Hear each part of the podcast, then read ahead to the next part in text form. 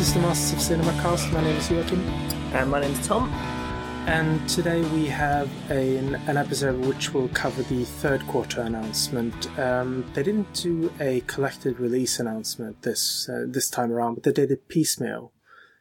Um, and the reason why is that uh, I, I read on the Facebook page that the releases of, uh, for example, If and Too Late Blues and Harold and Maude, etc., they had to be put back. So because they were behind on production, they thought that they wouldn't want to release uh, the release dates uh, without uh, them being correct on the scheduling. So uh, they did it uh, when they could confidently say that the release dates were correct it was kind of difficult keeping track of the of the releases this time around because uh, something like Madame Dubarry, I couldn't find any tweets of that one being released. But uh, yeah, it seems to go on the radar that one a little bit. Hmm. Um, I, I, I, I wasn't aware that there was anything going on with that, and it's a film which I don't know anything about either. I've Hmm. never seen it. I've never had anything. I mean, I know it's directed by Ernst Lubitsch, obviously from a bit of um, digging, and you know, I'm, I'm a fan of Ernst Lubitsch films, but I'd never heard of this one, and it's one of those ones. It's a bit strange, really, because it's like when when you don't know, sometimes they're often the ones that kind of surprise you the most. And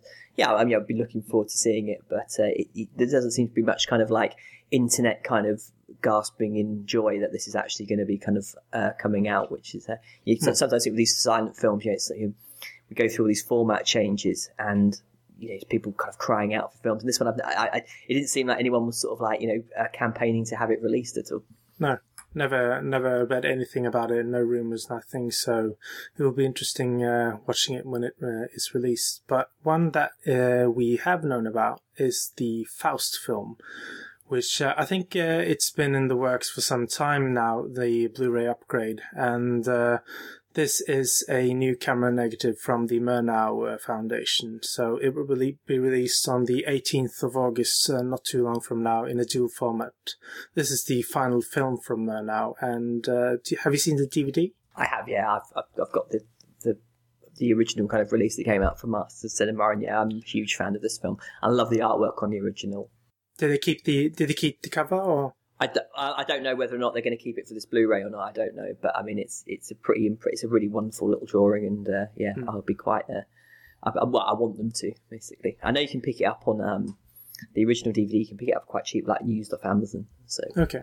The next uh, release that we are getting, the Spine number 91, uh, Faust was Spine number 78, by the way, but Frau im Mond is the Fritz Lang film, a Blu-ray upgrade uh, as well, a dual format release, which will be coming on the 25th of August.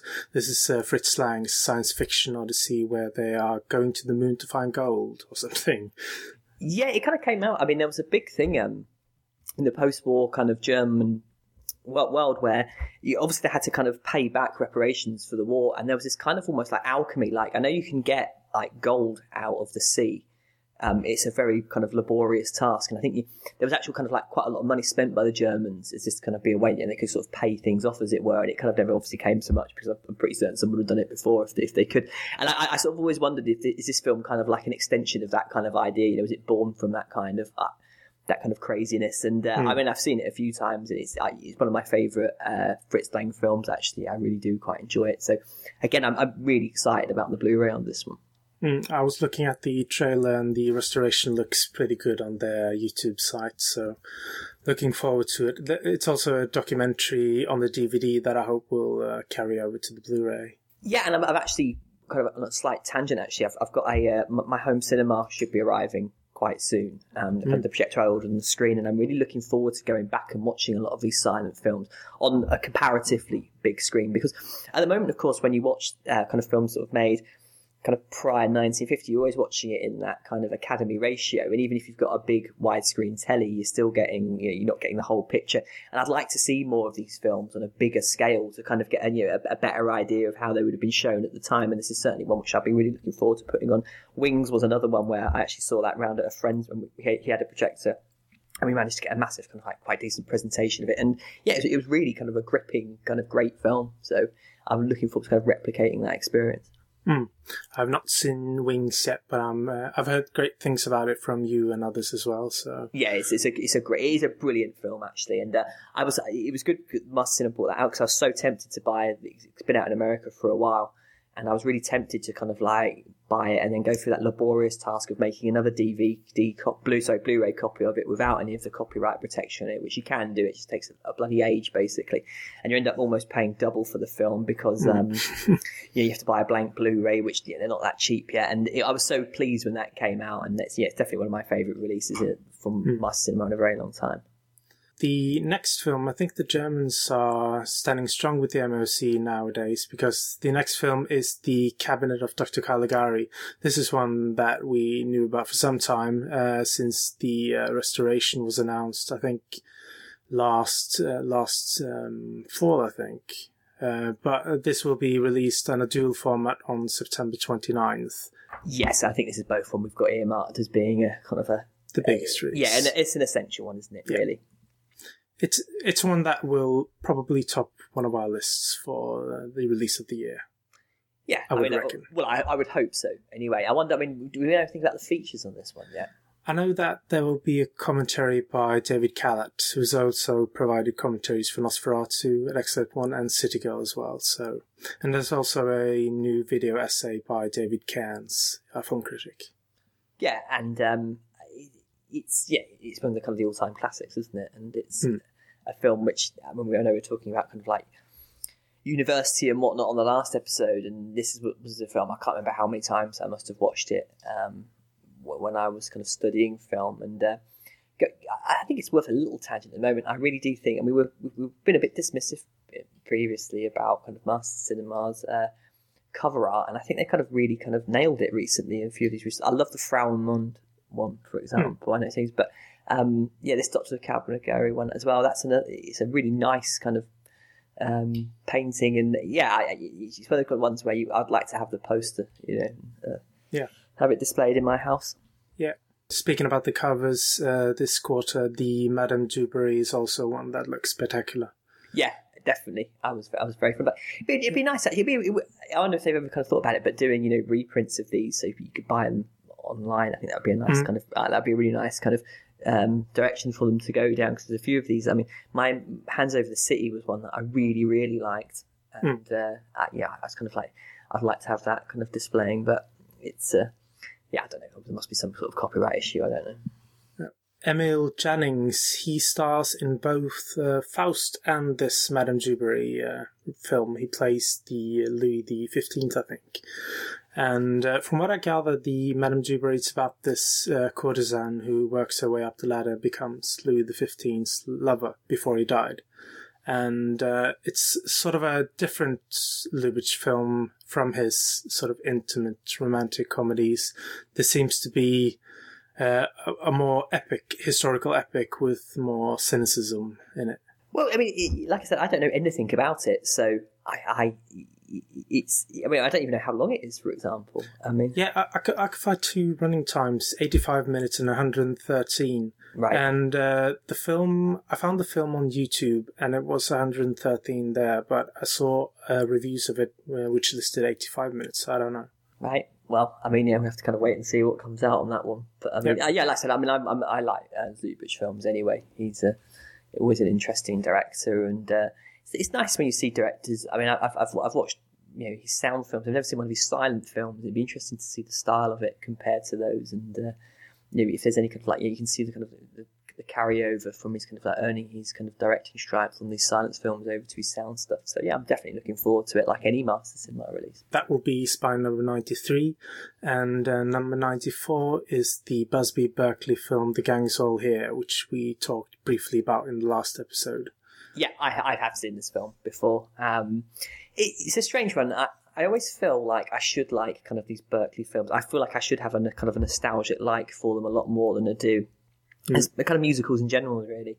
And I don't, and I, I, think it's this sort of like gap in my kind of film nerdiness that that's there. And um, I do try and address it occasionally, and most of the times I kind of watch film and think, you know, this is why I. It's not I don't like them necessarily, and I, I just I struggle to enjoy them perhaps as much as I should. Mm. And I, I, I've, I've, I've seen this before, and it's a it's a perfectly good film. Um, obviously, I'll buy it, but it's not something you know I'm sort of like particularly looking out for kind of throughout my life. And uh, yeah, it's a yeah, it's an interesting one. Yeah, I was watching the trailer and I noticed that the skeptic in me was kind of growing. I'm with you that I don't enjoy these sort of old school musical numbers as much, but it looks spectacular and it looks, uh, it's the only technical film that will be in the Masters of Cinema.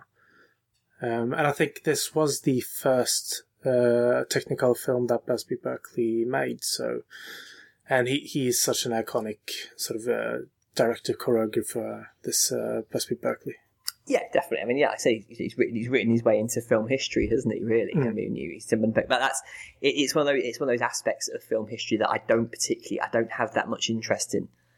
Mm. I, I, I don't you know know I don't kind of seek it out as much as I should, or or, or you know, even want to. I, I guess in time, I mean, my my kind of viewing habits have changed so much over the years. I might when I hit 60 or something, I might suddenly go through a crazy Busby Berkeley phase. You know, this, this is suddenly one of my all time favourite films. But um, yeah, it's it. Yeah, well, it will come out, and I, am no doubt I'll really enjoy it. And uh, I've got a feeling my film viewing when this home cinema is installed is going to go through the roof.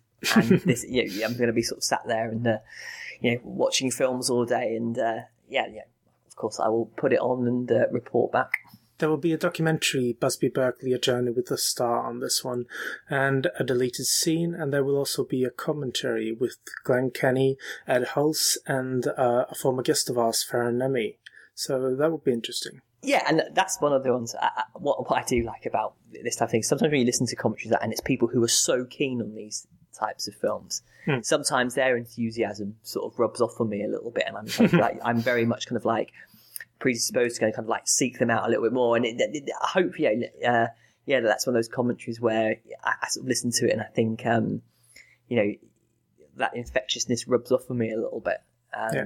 I, I, I, don't know about you, but I mean, you, how often do you listen to commentaries? Because I'm going through a phase at the moment where I've actually got because I'm kind of doing lots of you know lots of editing from home or color grading and things like that through work, and sometimes I put I've, I've started listening to commentaries a lot more than I used to, and um, yeah, it's it's really kind of like opened up a can of worms, really, because before I wasn't. Oh, I, I listened to the odd one, but I wasn't that kind of like religious about it. But now I've really, really got into it, and uh, mm.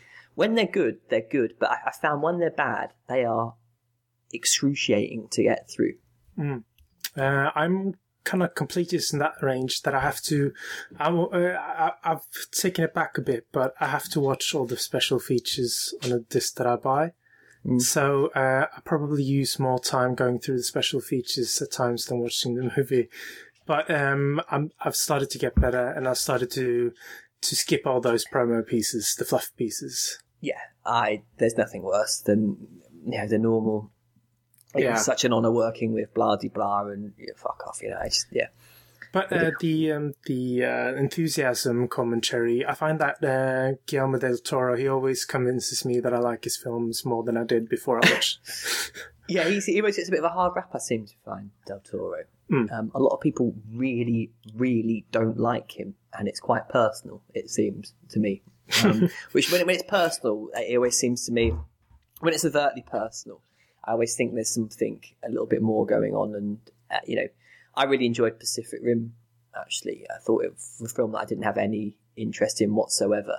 Hmm. Um, I found myself really liking that, and when I, I was kind of like talking to people about it, they were just like ripping into it, and but ripping into him, but we're not actually talking about the film. So I don't know if I'm missing something on him, but. Uh, not that I've noticed. Uh, I don't. I don't know. I, I can't get where the hate is coming from. I love it. I love his like jovial character and his unabashed fandom, and I, I just I find his his whole persona just engaging and fascinating. Even though I don't like all of his films, but I find him rather interesting. So. Yeah, I mean, there's an accusation that, that he's incredibly arrogant. I think that's one thing I've heard about him, but I don't tend to think that. And hmm. you know, perhaps he's got a, he's got reason to be a little bit arrogant. You know, you work in Hollywood, you've made it. You know, yeah. His Hellboy films as well, I think, are really underrated. Yeah, um, I agree. Uh, tragically, I think there was a thing I was reading the other day. We're not going to get a third one. Oh, but, uh, really? Uh, yeah, I know. It just uh, they just haven't made enough money, unfortunately. I think they've made money, but not enough money to sort of warrant a, a, a third one. That's a shame, actually, because I quite like I, I, enjoy the comics and I've enjoyed those films, so it's a bit of a shame, but never mm. mind. Perhaps when he has some more success. I know that Pacific Rim didn't perform as well as they wanted in the States, but um, because of international attends is they they're getting a sequel for that one. So perhaps that's the that's the problem with Pacific Rim. I've gone on about it long enough. I'm so bored of films, especially the Marvel films, where it's just set in America, Hmm. and it's and I have I did cop a lot of shit for it. I, I can't, can't remember if I've, I've spoken about it before, but I did raise this as an issue once, and it was the usual, you know, Facebook trolls basically sort of, you know, making the comments where it's American money and you know who gives a shit about what doesn't you know the normal the normal nonsense. And the kind of the point I was making films don't tend to feel global to me. And I, I find it quite distracting in a way.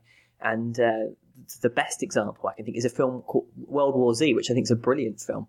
I know obviously um, it, that's a sacrilegious thing to say given the fact that I'm meant to love the book and you know blah blah blah. But I, I really like that film because I had a sense that this was this was a real huge event going on. Pacific Rim had that same thing for me. I felt like I was, I was watching something that was really big and global and had a real kind of sense of that there was so much to lose in what was going on in the films. Whereas a lot of them I find when they're just set in America and we just kind of we, we invariably end up in an American city destroying it. I'm just like, well, where's the rest of the world in this? You know, and it's uh, it's it's a, it has been an issue for me in the past, and that was one of the reasons why I enjoyed Pacific Rim so much. I think. Uh, what did you think of Godzilla? Because they did something to that effect, but not entirely. They brought it home to the states in the last. I have I have got to say I have not seen it, Okay. and the reason for that was actually it didn't play very long in Manchester, Oh. and normally like the big big sort of prestige releases, you you'll get a good. There's enough screens really where you'll get like about you know two months out of a good. I mean, you know, and and that was one where uh, it, it seemed to come and go, and I think because it was quite. I, I, I haven't met anyone who's loved it yet, Hmm. and I think that might have been the problem. I, I- it was sort of. I mean, I know the trailer really got me with that music from 2001: A Space Odyssey. it's and- nothing like the trailer, so Yeah, it really, that, like, really kind of like, I thought this is going to be great, and then Hmm. for whatever reason, um, kind of work schedule and conflicts and things like that, I never ever got the chance to kind of go and see it. So I was pretty disappointed actually. So, but I mean, it, yeah, I mean, what, what were your kind of thoughts on it? I found it kind of bland. Uh, it follows the the main character of uh, the one from Kick Ass. He he's, he's just not interesting that character. So uh, you want to see more of that. You, you want to see more of Godzilla, but um, they they bog it down too much in the human emotions and uh, stuff that ju- just becomes trite and uh, kind of boring. Yeah, it's a tough one, isn't it, to do Hmm. films like that and kind of do something where know, we, ha- we generally haven't seen it before. And it, I, I think a lot of times that people are too afraid to make the monster the star of the show. Yeah. It's almost, you know, it's a monster for Christ's sake, you know, and it, you know, monsters do horrible, nasty things, and that's what I, I that's what I want from a monster film. I don't want this sort of, I don't bog down with someone trying to save someone and all this kind of nonsense. And like I said, I haven't seen it, so I can't really kind of go on about it. But um, it's if it's uh, World War Z, I think has kind of set a kind of new kind of precedent with me on how I want to see films have a global impact playing out. And uh, Hmm. if they're not like that, if it's just set in Los Angeles or something, yeah, I'm I'm very quickly going to lose interest. Speaking of global impact, and uh, that doesn't necessarily make a good movie. I watched Transformers: Age of Extinction. I don't know why. Don't ask me why, but I've done. I'm done with those. Jesus I am done. Christ. I, I, do you know what? It, this was this was the thing, and I sat there and I'll I'll, I'll admit it. I, I vaguely enjoyed the first Transformers film. Yes, I agree. and I, I thought, oh yeah, it was quite good fun. And then, and then the second one, I was like, right, this is pretty awful. And the third one, I rented it because I just bought a 3D television, so I thought I'll rent it, and you know, it'll, it'll be a thing. And I, I was just like, this is a new level of moronic, and. I, I, I'm, I'm, I think I've just reached a point now where I, I just can't take this kind of nonsense anymore because you know it's not even going to be an attempt at anything decent. No. It's just going to be pictures. It's going to be shots of girls bending over, you know, wiggling their bums. It's going to be moronic interludes. And M- M- Michael Bay, I mean, I don't, I've never met the guy, obviously, but he just comes across as such a dick. And when you've got people like James Cameron and Steven Spielberg singing his praises, saying he's like the best man for the, you know, to be making these types of films, I find it sort of like depressing for film at large Hmm. that people like that. I mean, you, you watch any kind of the promo pieces, and Steven Spielberg's like, yeah, he's exactly the type of man who should be making these types of films. It's like, what are you talking about? He's an absolute imbecile, and he makes moronic, stupid films for children. And and that's the other thing. These films, they're not. I don't think they're acceptable for children. Uh, it's it's subpar entertainment by the lowest grade. But I have to interject that Michael Bay did make Pain and Gain, and I love that movie. You keep telling me to watch it, and Yes. do you know what? Do you know what? After I'm done with this episode, it's on. I've got it on demand. I will. I will download it and watch it, and and let you know my thoughts on it because it, it it's one of one of the things about Pain and Gain that really interests me. Apparently, the actual film tones down how ridiculous the actual story was, which is always because It's like that. Um, everything Mayreen, um, Yeah, Vincent I've- yeah. Apparently, his kind of attack on the prison. They actually underplayed it in the film because in real life it was even more like ridiculous. What? And when and when, any, when anything like that happens, it always makes me. I'm always amazed. It's like in American Gangster. Yeah. The sums of money they were using to bribe the police were actually less in the film than they were in real life because they didn't think people would believe how much money people were making, and that's always interesting to me. And I, I've heard hmm. Pain and Gain. Yeah, I've heard it actually. It seems ridiculous, doesn't it, that Michael Bay tones down something from real Yeah. life, but An oxymoron. I, I, yeah, and this thing, I don't know anything about that film either, other than The Rock's in it, and The Rock gives me hysterics just looking at him sometimes. But I don't know whether Mark Wahlberg's become his new muse as well. That's slightly. Yeah, I don't know. Um, you should uh, you should probably pander to the female audience more if he's using Mark Wahlberg. That's a tough one with Mark Wahlberg because I, I can't work out is he a good actor or not. I have seen some films where I think he's quite good. Um, the um, oh, the Singleton film, Four Brothers. Yeah, yeah, I think that's pretty decent. um, yeah. Boogie Nights, I enjoy. I do love Ted. I know that's. I know that's a kind of you can't really. You're not supposed to say No. you like Ted, but I, I, I, I felt I thought Ted was hysterical actually. So he kind of played that kind of idiot quite well. But yeah, I, it's. Uh, I won't be watching Transformers: Age of Extinction anytime soon. Even if it was to come on to when it does eventually drop on cable, and invariably it'll be on the Sky Three TTS show.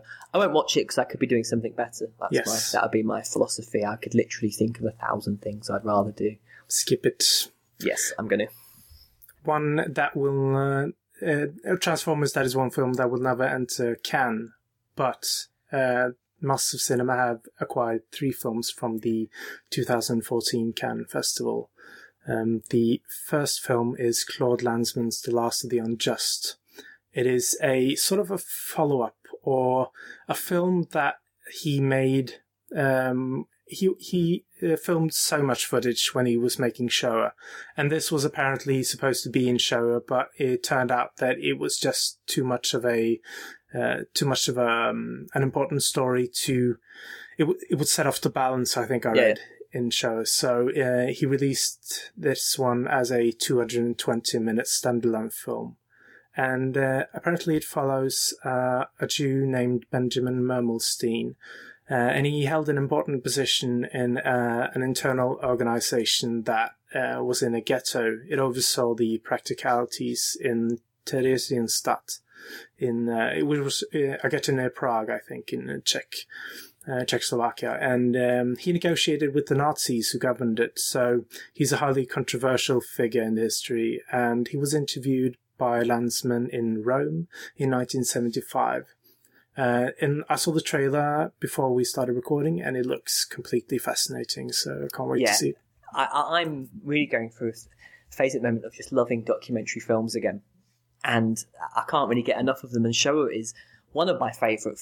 It's one of my favorite films of all time, and um, it- you know, I, I really want Master Cinema to kind of upgrade that onto Blu-ray. I know they have the Criterion, and I haven't picked that up um, just yet, but I was kind of waiting for it to come down the sale or something like that. But yeah, I mean, anything like this just completely fascinates me, and it's one of those ones where it's it's very easy, I think, with time to kind of have a very, very, very uh, negative attitude towards people like this. You know, quite divisive characters. Mhm. And I, I'm always intrigued to kind of hear from these types of people. I don't know if you recall, but there was a, there was a brilliant T- BBC series once called um, "The Nazis Hitler and the Final Solution." And what I loved about this film was it interviewed people from who were also SS guards, and I found it. I found their sort of accounts fascinating on the basis that some of them were so unrepentant.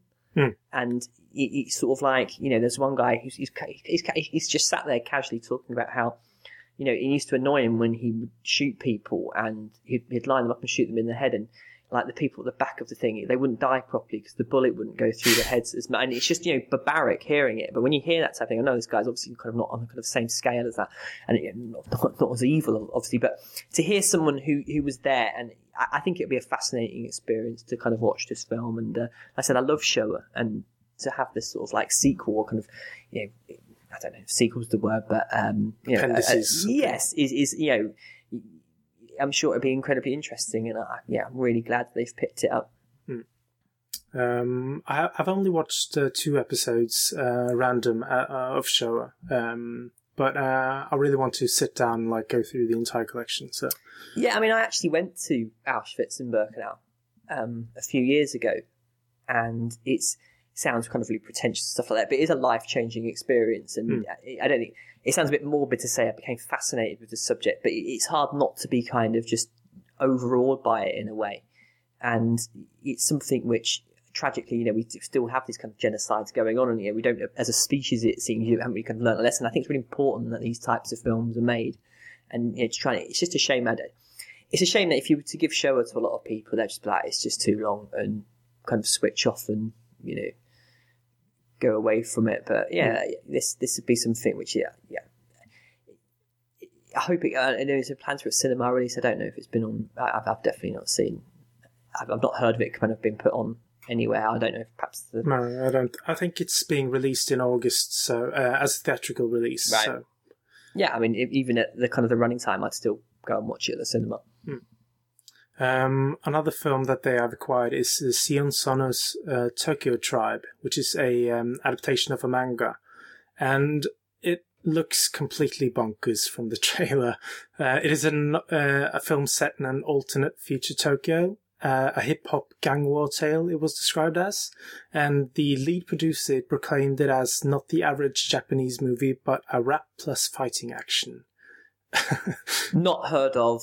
Um, yeah, what, yeah, I'm happy to go along with it. I'm not a huge, um, yeah, I'm not kind of a massive sort of into these types of films. Um, yeah, I'll watch it. Obviously, I'll give it have a go. You, have you seen uh, Love Exposure, the other Sion Sono film that is no. quite famous? Okay, no, I, I, tried to watch the first forty minutes of it, I think, last year, but I couldn't get through it. Um, but apparently, some people love it. So yeah, people go crazy over them, don't they? I mean, I work with a guy who's obsessed with like Japanese pop music and stuff like that, kind of Japanese culture in general. And he's always trying to get me to kind of watch these films. They're so loud. I'm just like, ah, you know, I can't. They're sort of like like visual overload. You have to be in the uh, exact frame of mind, I think, to watch them. So yeah, I'll give it a go. Yeah. Um, the final film is also Alain Resnais's final film. His uh, Life of Riley is the English title. I can't remember the French title of it. But um, from the trailer, it looks like a fun, light-hearted, colourful comedy, fairly farcical. Um, and it won the Silver Bear at the Berlin Film Festival, the Alfred Bauer Prize for a feature film that opens new perspectives. I think it said so. Right. I've never again. I've I don't know anything about it. Um, obviously I know who Alain Resnais is, but uh, yeah, you know, look forward to watching it. Um, what's your What's your feeling about Cannes in general?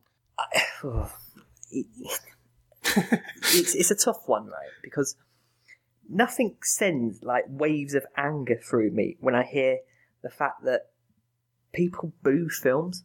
Yeah, that really annoys me. It's like and it's it, it, seems to be something that's very kind of it happens at Cannes where you either have these kind of like 15 minute kind of where everyone's literally on the brink of masturbation about how good something is, hmm. and then it's this sort of like booze and walkouts that that that, that get me. That's so rude. If so, yeah, if, especially if the film people who've made the film are there. Hmm. There's no need to do that, is there? Unless it is really that, you know, offensive or just stupid or just, you know, it's like anything. If you don't like something that much, I don't. I don't feel the need to boo it. I, that really irks me about it, and it, it's one of the things where again, I think I probably should care more about Cannes than I actually do, but it, it just seems. It's. I mean, it's obviously it's, it's a it's a market really. It's not. Hmm. It's a film. Yeah, it's, it's, it's, it's there. It exists in a commercial capacity. That is what it, what it's there for. Yeah, and um, it's not a, not a festival for the audiences, is it? Or for no, film fans? No, I think it's it's very much kind of yeah, it's for the lovey darlings and things mm. like that. And in a way, I mean, I, I roll my eyes at the Oscars. I just think they're just if, if, if people think the Oscars represent the best films, then they've got mental deficiencies. But likewise, I think sometimes with Cannes, Hmm. there's such a prestige attached to it, and I sometimes sort of think, you know, look, look, look at the film. I mean, I think there's a real problem at the moment with kind of like kind of art house cinema in general. And that, by that I mean sort of, I think there's a kind of a global decline in films this year. I, I'm really struggling to see things like may make the effort to go to the cinema, yeah, to, to watch things. And there's something about Cannes where you can make kind of like quite a banal film that wins a Pratt and suddenly it gets this instant, massive prestige value attached to it. And um, I noticed um, the kind of film quiz I go to each month. One of the questions the other day was name as many um, films that have won the Cat the Palme d'Or since 1970. And I, I didn't really know that many. And when I kind of went back and I was looking at films, I thought, God, I've seen that, and that, that's really not that great. and I don't, you know, it's just it's just a strange one. I, I'm, yeah, I, I, I don't.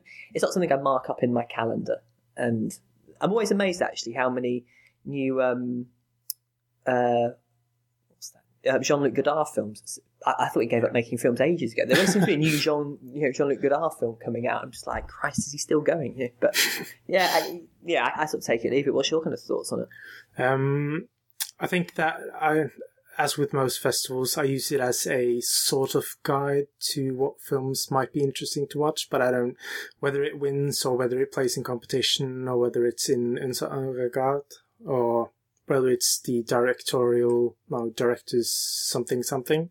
Um, I just use it as a, as a way to, uh, get a hold of films that might be interesting. I don't use it uh, I don't have to watch the winner. So Yeah. it's and it, the thing I don't like about it is the fact that you can't go down there as a civilian. Yeah. you have to be you have to be uh, linked up to a newspaper or to some sort of you have to have press credentials to see a film, and I I can't really stand those type of festivals where they are shutting out the people that are actually going to buy the films. Yeah, and there's always the. I mean, there's the controversies, isn't there? Every year, these sort of like just stage managed PR events, basically. You know, Lars von Trier is always good for those. I mean, he's banned now, isn't he, or something? Yeah. ridiculous. And it's you know, there's the sort of the. I, mean, I remember. Do you remember when um, was it Björk turned up and laid an egg? No, I can't. I think it might have been for Dancer in the Dark or something like that. Just stupid shit like that. And yeah, there's something about it. It seems very elitist to Hmm. me. And you have kind of like people like you know Mike Leigh, who's this kind of you know champion of the people, and yet he's at the most kind of like you, know the most kind of elitist sort of thing. And you got people like you know the, the awful um, what they call the Weinstein's, and they're just pimping their films, aren't Yeah. they? But it's the yeah, it's the vitriol I think that really kind of puts me off that people have. I I don't honestly believe people feel that strongly about something to kind of, you know, it's the worst film ever made and boo it and heckle and things like that. And it's just like, learn some fucking respect, you know, stop, you know, stop behaving like that. It's just, it's ridiculous. Um, I think we've covered most of what we set out to do. Um, hopefully, for the fourth quarter, they will get back to their um, their quarterly basis, uh, announcing titles where they do it um, do it collectively. But um, we'll see. I don't think they've uh, quite uh, quite agreed whether or not they're going to get back to that when they uh, announce the titles uh, simultaneously. Yeah, I mean, there's, I mean, I was thinking about the other day. I noticed that Criterion are putting F for Fake out on Blu-ray. Yeah. And I know Hopefully, that will get yeah, uh, yeah. that's that's one of my.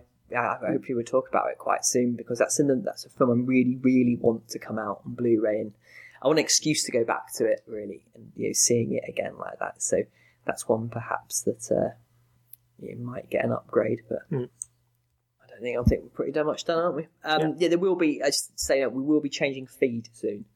Um, I know it was announced a while back, but the sort of the uh, the mechanics are in place now for this to happen. So we'll either put up a little kind of like mini sort of bulletin telling you how to go about it, or um, yeah, we'll, we'll do something anyway to kind of signal the announcement, so you could kind of uh, you know, uh, sort out how, where you're going to subscribe to and stuff like that. So Uh, another thing to our listeners, if you haven't done so yet, and most of you haven't probably, please leave a written review in iTunes because that will help us gain uh, much listenership. So uh, please, please, please go to iTunes and do that one. Yeah, it literally takes seconds, and it Yeah. really does help because I know I, I, there is some sort of algorithm that they have. I think where the amount of you know, kind of feedback they're getting and all that kind of thing, and you get on the featured page, and um, yeah, it's always nice to kind of get. I'm always it's always nice when you can look at the, the, the subscribers feed and notice that there's a few more people listening. So yeah, do get over there and uh, leave us a review, bad, bad or good. In fact, no, if it's bad, let us know first, and then we'll try and address it, and uh, we'll try and bribe you not to do it before Yeah. do it. So, where can they find you on the internet, Tom? Um, you can find me at 24framescast.blogspot.com. You can find me on tw- um, Twitter at 24framescast. And um, yeah, or, yeah, just get in contact with me. Um, it's uh, 24framescast at gmail.com. And you can find me at uh, moccast.blogspot.com. You can find me on Twitter at moc underscore cast, and you can email us at mastersofcinemacast at gmail.com.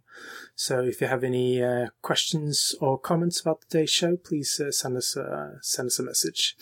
Okay, thanks Tom for joining me, and um, until next time, thank you and goodbye. Bye. Thank you.